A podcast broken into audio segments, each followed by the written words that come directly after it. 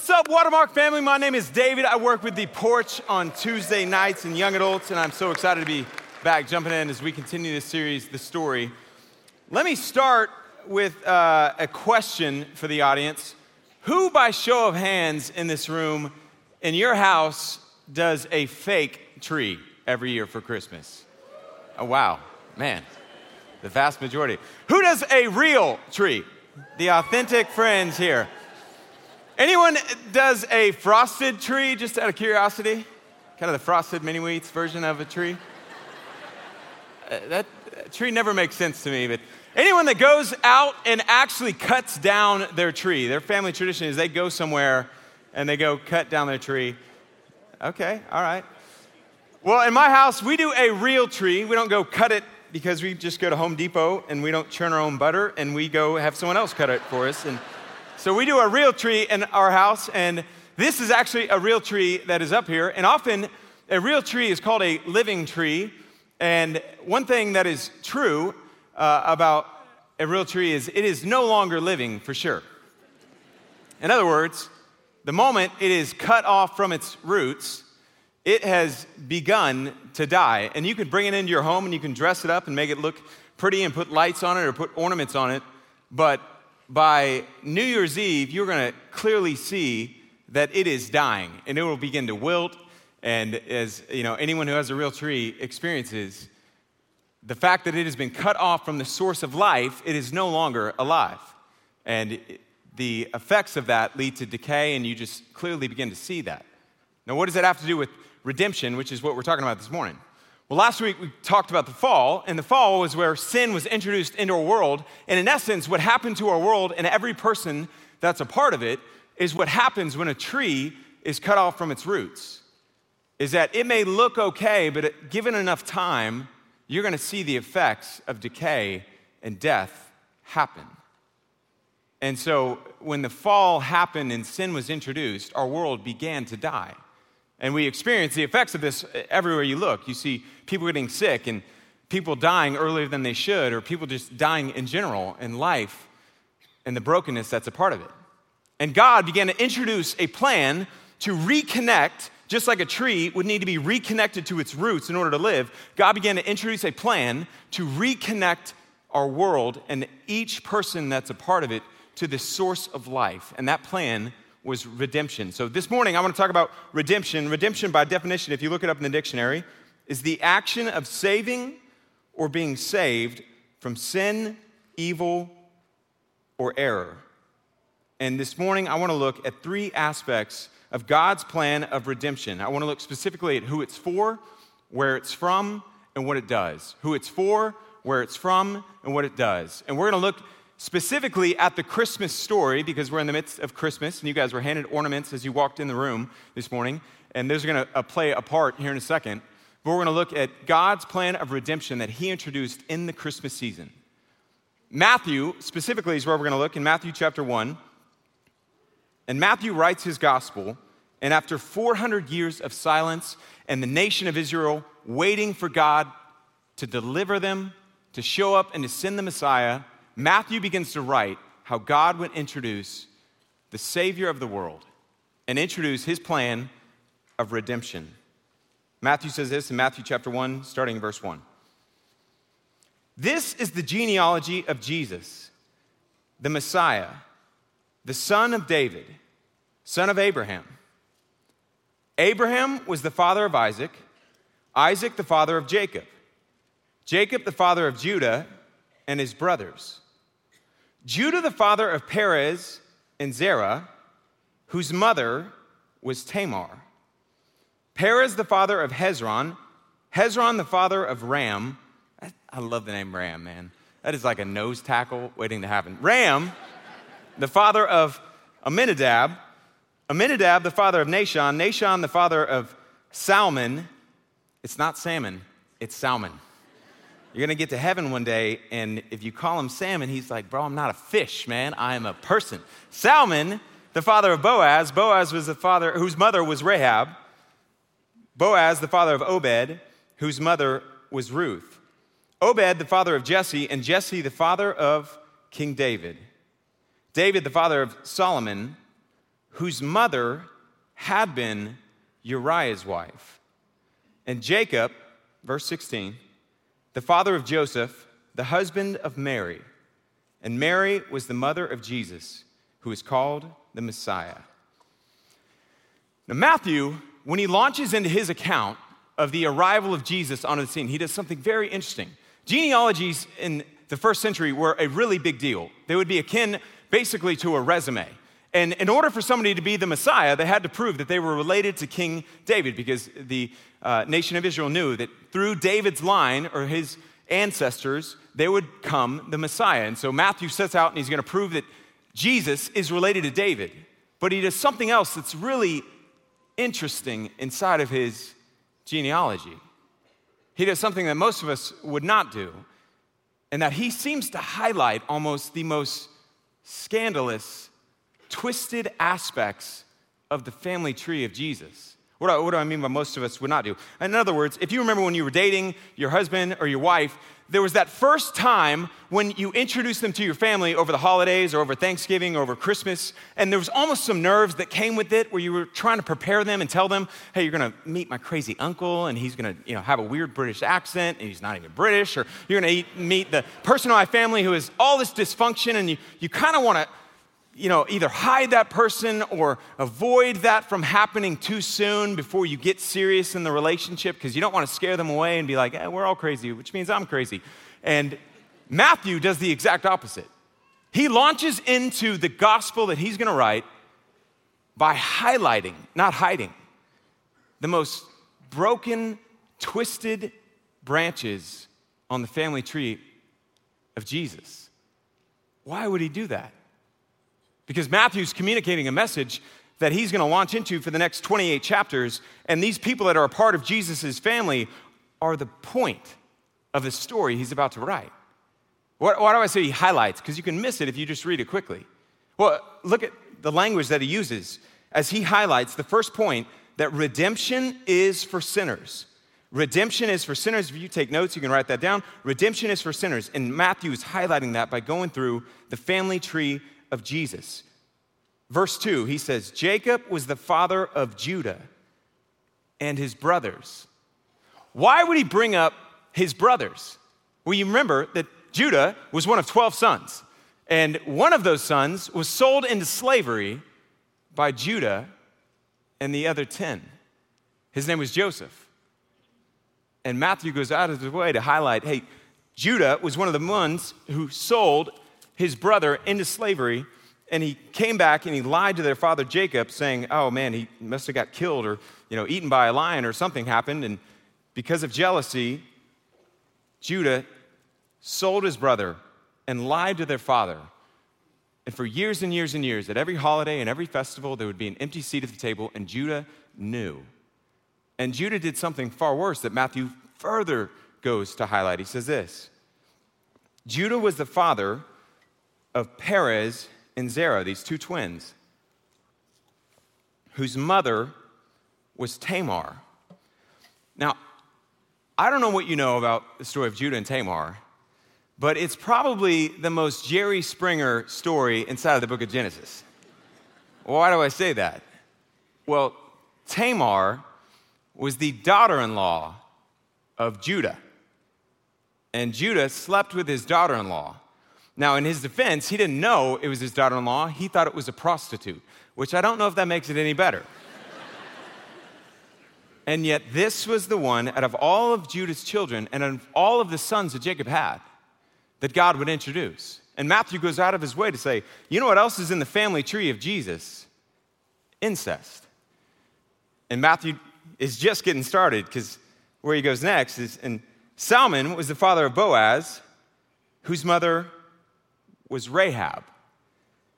And Boaz was the father of Obed, whose mother was Ruth. He introduces two additional women, which was unusual. In other words, in the first century, you almost always would write a lineage, and it never included women, just it was the custom of the day. But he introduces two women that are both foreigners. Ruth, as you may know, in the story of Ruth, and she was a Moabitess. Basically, he's saying Jesus was not a pure blood Jewish person. he's very intentional. Matthew is trying to communicate something that all throughout the Bible is communicated that God's heart is for all people everywhere. And of course, in the line of the Messiah, there's going to be people who are not even full blooded Jewish people because God's heart is for everyone, because he's trying to course correct a misunderstanding that a lot of his readers would have had that God, man, he is all about the Jewish people. In other words, they would have thought that God really is focused, loves, and wants to save just the Jewish people. And that day, God's perspective, or they thought God was up in heaven saying, Give me a J, give me an E, give me a W. I'm all about the Jews. We love God. Yes, we do, because we're Jews. And Matthew's trying to say, His heart is for everyone. But he also introduces us to a woman who had an occupation that was one of the most scandalous of all the people in the Bible a woman named Rahab. Now, I don't know what you know about the story of Rahab, but Rahab is found in the book of Joshua, and Rahab was a prostitute. In other words, the great, great, great, great, great, great grandmother of Jesus and the great grandmother of King David was a prostitute. If you're writing the genealogy of anyone, are you going out of your way to say, oh, yeah, and by the way, um, great Mima was, uh, she sold herself for sex, and here she is? That's what Matthew's doing. Why? Because Matthew knew these weren't just part of the family tree of Jesus, they're the point of the gospel that he's about to write. Because redemption is for sinners. And Jesus came from sinners because he came for sinners. Because every person that's ever lived is broken. And Matthew's going out of his way to highlight inside of the family tree, it's not nearly as pretty as you may think. And hanging on some of the branches are scandals, including prostitution, incest. And then, as though he's twisting the knife, he says this David was the father of Solomon, whose mother had been Uriah's wife. I want you to think about that verse. Why would he put it like that? He brings up another woman, but he doesn't even use her name. He goes out of his way to remind his readers of the story that that woman was a part of. Now, I don't know what you know about David and Uriah, but Uriah was one of David's mighty men. He was one of his closest friends or confidants, and he had these 30 guys that were his closest guys. And Uriah was an incredible warrior. And one day he was out at battle, and David was the king, and he was home in the palace, and he's walking around on the roof, and Uriah is out there fighting battles for King David. And David is walking around on the roof of his palace, and he sees a woman taking a bath who just happens to be named Bathsheba because God has a sense of humor. And he says, Who is that woman taking a bath over there? And he sends a, basically uh, someone to go check and see. And they say, Oh, that's the wife of Uriah. And David says, Bring her to me. And David sleeps with her. And a few weeks later, there's a knock on the door, and David's told, She's pregnant. And David goes into, you know, cover up mode and tries to think, oh no, what do I do? I've been caught. I basically, I've, I've had an affair and I've slept with one of my closest friends' wives. What should I do? And instead of coming clean, he says, I know what I'll do. I'll bring him home, try to get him to sleep with her. And as it happens, none of that happened to work. And so eventually David says, I've got to take things into my own hands. And after committing adultery, he decides to murder the husband of the woman that he slept with. And Matthew, knowing the Savior of the world that he walked with for three years, says, As I launch into this, I want to highlight the brokenness of the people that maybe you see as picturesque or manicured and showcase, not hide, but highlight the scandals because Jesus came for sinners, because redemption is for sinners. And then he brings up Solomon, who, if you're familiar with the Old Testament, had hundreds and hundreds of wives, disobeying God, wives that would lead him eventually away. from the God that he wrote about, that he worshiped. And then he brings up Ahaz, who is claimed to be the worst king in Israel's history, who would sacrifice an idol worship to his own son and idolatry, because Matthew is highlighting redemption is for sinners. Why do I say that? Why would I say that Matthew is going out of his way to highlight those? Well, Matthew, I don't know what you know, or if you know who wrote the book of Matthew, it was Matthew. and Matthew had a story. Before he met Jesus, Matthew was a tax collector. He was an outcast of society. In other words, tax collectors were seen as someone who God had nothing or wanted nothing to do with, and candidly, as someone who wanted nothing to do with God. In order to become a tax collector, you had to basically say, Hey, I don't believe in Israel. I don't believe in the God who's there. I've abandoned my people, and I don't think there's gonna be any consequence. They weren't allowed to go to temple or to go to church and worship God. They were seen as someone that wanted nothing and God wanted nothing to do with them. And one day, Jesus, the Savior of the world, perfection in sandals, walks up to Matthew and says, I want a relationship with you. Follow me. Matthew chapter 9, it says this Matthew sitting at a tax collector booth. As Jesus went on from there, he saw a man named Matthew sitting at a tax collector's booth. Follow me, he told him. And Matthew got up and followed him. While sitting, or while Jesus was having dinner at Matthew's house, many tax collectors and sinners came and ate with him and his disciples.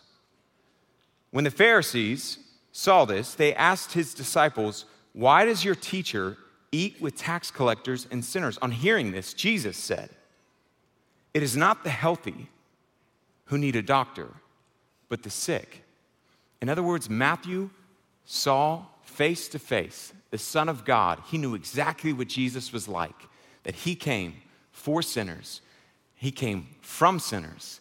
And that was not just part of the family tree, it is the point of the gospel he's about to write because redemption is for sinners. And he, with incredible clarity, goes out of his way to highlight the brokenness that made up the family tree of Jesus. Because there is not a person in the world apart from Jesus that doesn't have brokenness in them and in their family tree and in their life. And that's the point he's trying to highlight and hit home. And specifically, if you're in the room and you feel like you're too far gone, you feel like God doesn't want anything to do with you, Matthew, if he was here, he would say, You're exactly the type of candidate that God wants a relationship with. And he has been seeking you, whether or not you even realize it. Even the fact that you're here is a reflection of the fact that God is seeking you. Even if you can't see it, or even if you don't believe it. It's, it's not dissimilar to this, or it's similar to this. My daughter is three years old, and we'll do it, uh, you know, parents do with their kids, and we'll play hide and seek. And when they're three, they don't totally, you know, understand the, the game, and that they will go hide, and they'll hide somewhere where they're basically like hiding, you know, behind like a pencil, and they're covering their eyes, and they think that you can't see them and she'll go and hide. And as a parent, you know, you almost have to intentionally try to be like, her name is Monroe. Oh, where could she be? Monroe, where are you? I can't see you. And she thinks because she's covering her eyes that you're not near or that you can't see her. Because she thinks if she can't see you, then you're not near or you can't see her. And that's funny when you're three, but in my experience, there's a lot of people that live their entire life that way with God. That they think, man, if I can't see him, he must not be near. Or he's not seeking after me. And Matthew, if he was here and sitting eyeball to eyeball across the table from you, he would say, God has been seeking you since the moment you took your first breath until the moment you take your last. God is seeking sinners. Redemption is for sinners. That is not part of the tree, that's the point of the gospel. So redemption is for sinners, and then we're going to look at where redemption is from and where Matthew goes next, verse 18. This is how the birth of Jesus, the Messiah, came about. His mother, Mary, was pledged to be married to Joseph. But before they came together, so they're engaged, she was found to be pregnant through the Holy Spirit. Because Joseph, her husband, was faithful to the law, he did not want to expose her to public disgrace. He had in mind to divorce her quietly. But after, after he considered this, basically, Joseph and Mary are engaged, and Mary shows up one day and says, Joseph, turns out I'm pregnant. And think about what your response would be in that moment. If she says, Hey, I'm pregnant and the father's God, if you're engaged in the room, you'd go, Okay, what? I bet it is. I mean, how do you explain that to other people of like, oh, yeah, hey, the father's God, and uh, this is Joe, and uh, we're going to get married here soon. And so he decides to do what any rational person would do, which is, man, I, I don't know that I can make this work. You're not just pregnant, you're crazy. And then an angel shows up and says this to him in a dream Joseph, son of David, do not be afraid to take Mary home as your wife, because what is conceived in her is from the Holy Spirit. She will give birth to a son, and you are to give him the name Jesus, because he will save his people from their sins. Now, the name Jesus is a translation in English of the Hebrew word Yeshua or Joshua. In other words, when Joseph is hearing that, he's going, wow, it actually turns out to be true. She really is pregnant by way of the Holy Spirit of God and how all that works. And I'm going to call him Yeshua or call him Joshua because he will save his people. And that made sense. They were waiting for a Messiah who would save his people, just like Joshua delivered and was a conqueror who saved his people in the Old Testament. But the angel adds a few words that are at the heart of what God's plan of redemption is. He will save his people from their sins. Now, my guess is that took Math, or that took Joshua, I'm sorry, that took Joseph back a second. Because he's going, saved from their sins. One thing Joseph was not looking for in that day was a solution for sins. Hey, angel, we got a solution for sins. It's about three miles up the road. It's called a temple where you go in and sacrifice. And the angel would say, the ultimate sacrifice and the only sacrifice that is actually a solution for sin is the child you're about to give born to, that Mary is carrying.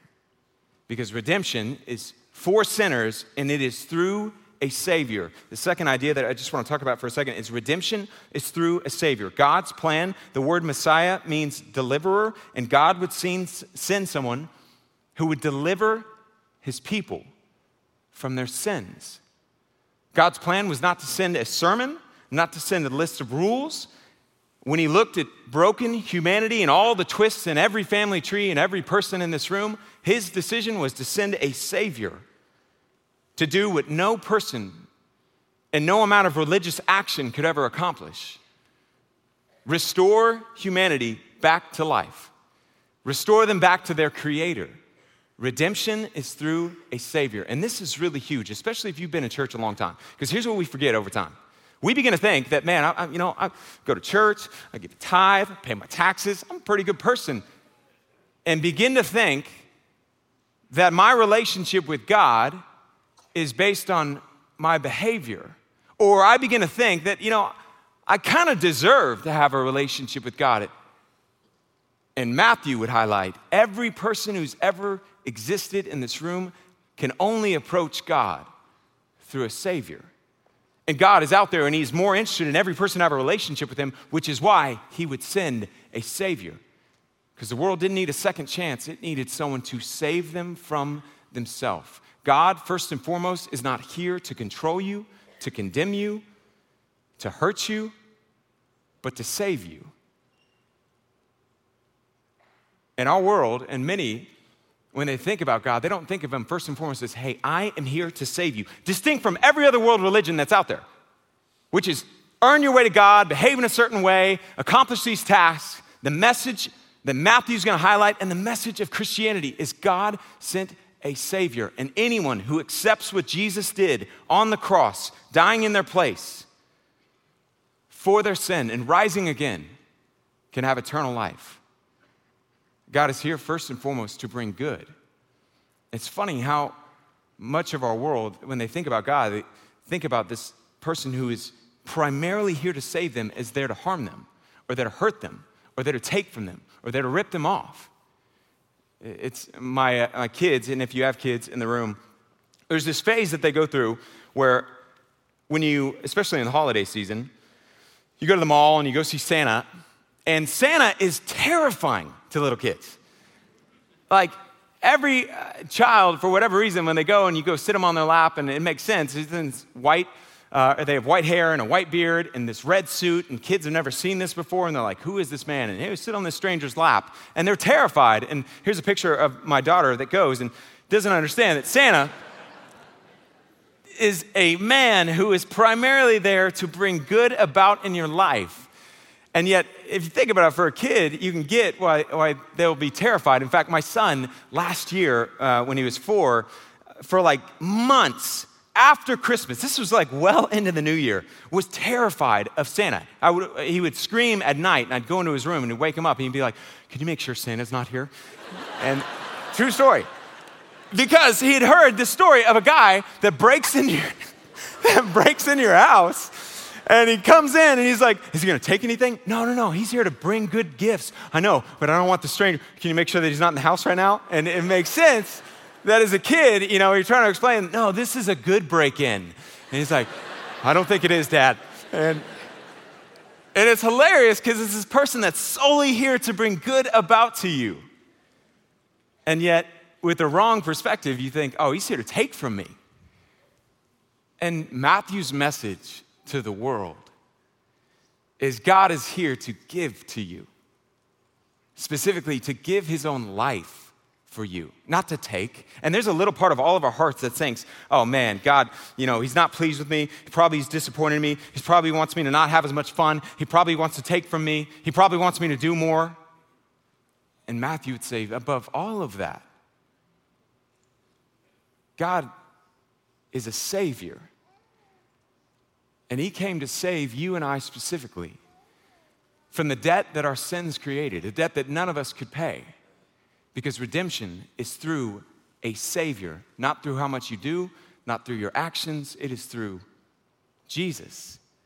And Matthew, in the Christmas story, highlights God is here to save you from your sins now, how does he save us from our sins? Well, that's the third idea I want to highlight. And I, to do so, I want to go to John's gospel, where John gives us his version of the Christmas story, where John says this In the beginning was the Word, and the Word was with God, and the Word was God.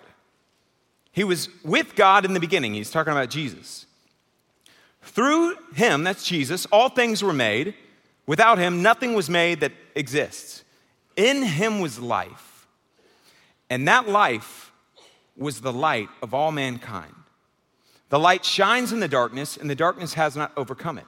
He walks through his Christmas story. And then a few verses later, he introduces us to the first interaction or first depiction of Jesus that we're given when Jesus arrives on the scene. It's from uh, John the Baptist, where John is describing who Jesus is, and he sees Jesus walking towards him. In other words, the first encounter that we see in the book of John is an encounter between John the Baptist and Jesus. And here is how John describes him.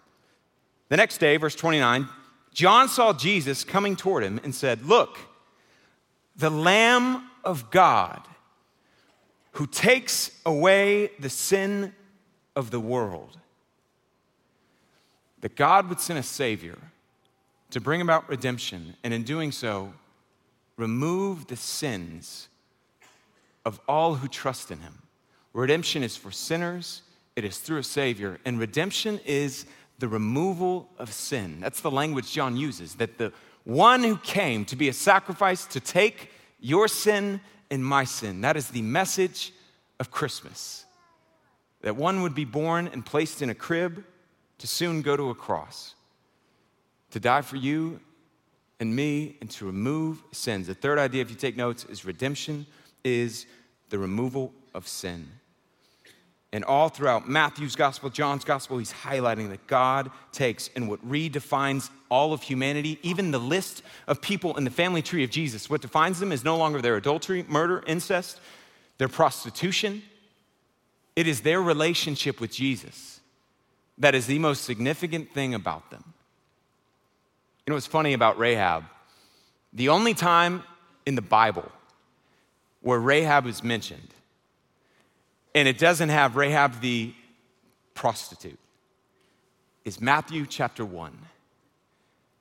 In other words, in James, in Hebrews, in Joshua, when Rahab is mentioned, it is Rahab the prostitute. And Matthew, as he's writing through, he goes, just Rahab, the great, great, great, great grandmother of Jesus. Because what is most significant about her is not her occupation, her sin, her lifestyle, it is her relationship to Jesus. And the most significant thing about any person who's ever lived is their relationship to Jesus.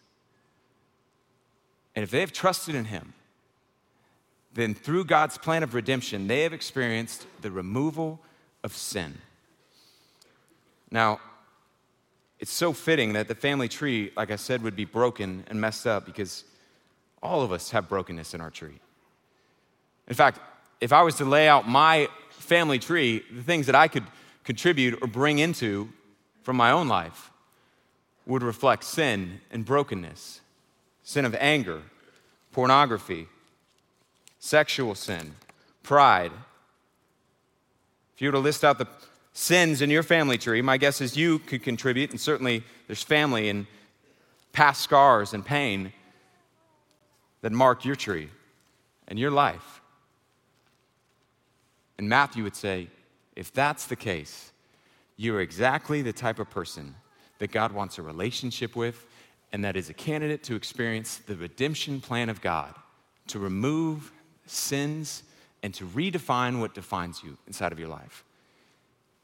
I've always thought it's so ironic that there's one time of the year where everyone does this tradition that's it's kind of a funny tradition if you were to explain it to someone with no context. They get a tree and they bring it into their home. And it's just as funny to, to have a fake tree in your home. Like, think about that. No, it's not a real tree, it's a fake tree. I mean, both of them are weird. Can we be honest? If you go back 700 years, they'd be like, wait, you don't have a real, you, you get like a plastic tree? What is plastic, by the way? And that's funny for 700 year old jokes, by the way. Uh, and uh, it's a funny tradition. And then we hang things on it.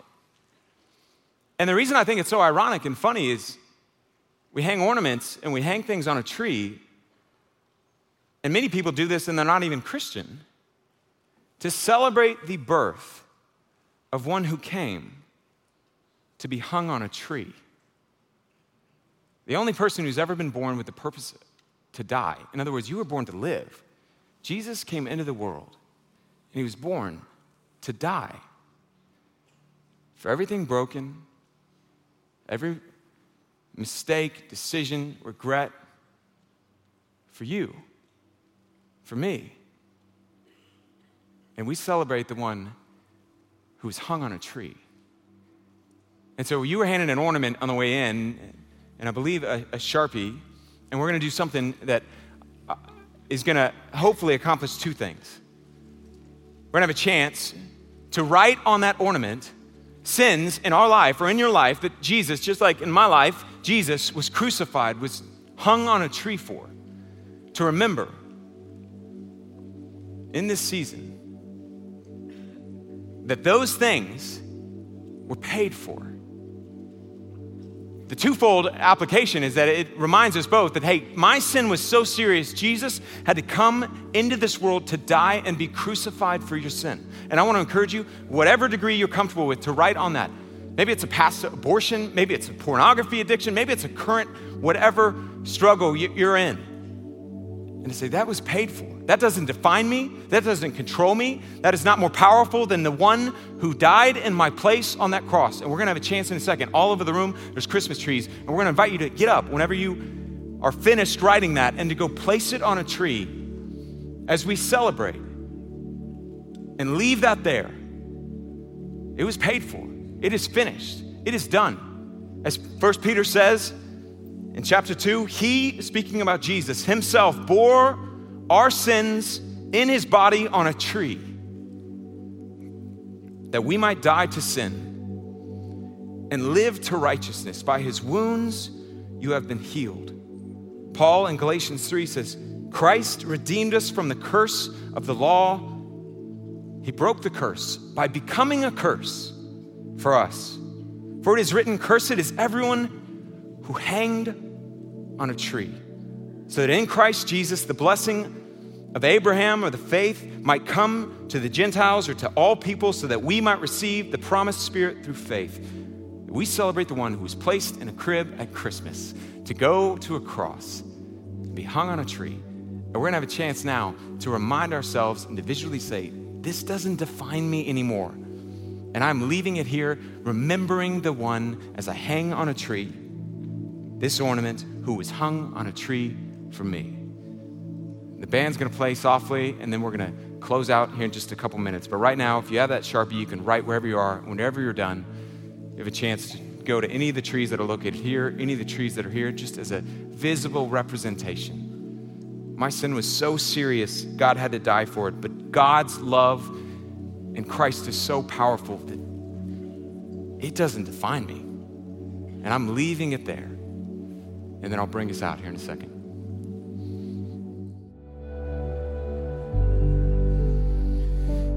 You're still placing it, you, you can continue to do that. I just want to close this by speaking specifically to someone who maybe in a season where you're still figuring out what you believe. And I want to highlight the most important aspect of what we as Christians believe and remind those of us who are Christians of what we believe by bringing up what, in essence, is God's Christmas tree. In other words, in heaven, it's probably unlikely that God has one of these. The message and the meaning of Christmas and the ultimate Christmas tree was the one that our Savior was crucified on. And I hope that you never look at ornaments again because anyone who is a believer in Christ knows that the moment you bring your brokenness and sin and bring it to the cross of Christ, the ultimate Christmas tree, what you get in exchange is no longer what defines you, is the things and the sins in your past, is that you are forgiven, free, loved, restored, and whether you believe it, whether you feel it, whether you sense it, at the heart of redemption is that exchange where Christ has redefined what defines you and removed sin in your life and placed on you. You are clean, you are washed, and forgiven. It's the message of Christmas, and of course, it's fitting that Christ would come and be hung on a tree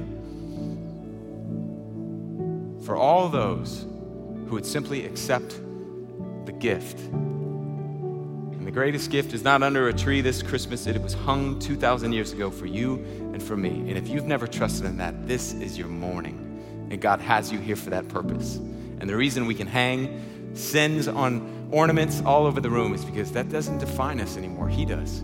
We're going to worship Him now in song. Let me pray. Father, thank you that you have redefined for all who trust in you our life, our existence. Thank you that the message of Christmas is simply the message of the gospel, which is that you became a man, you died in our place for all who would simply accept your payment for their sin on that cross. We worship you now, our Savior, who was born and placed in a crib that one day would go to a cross for sinners and broken people like me and all who've ever lived. We love you. In Christ's name, amen.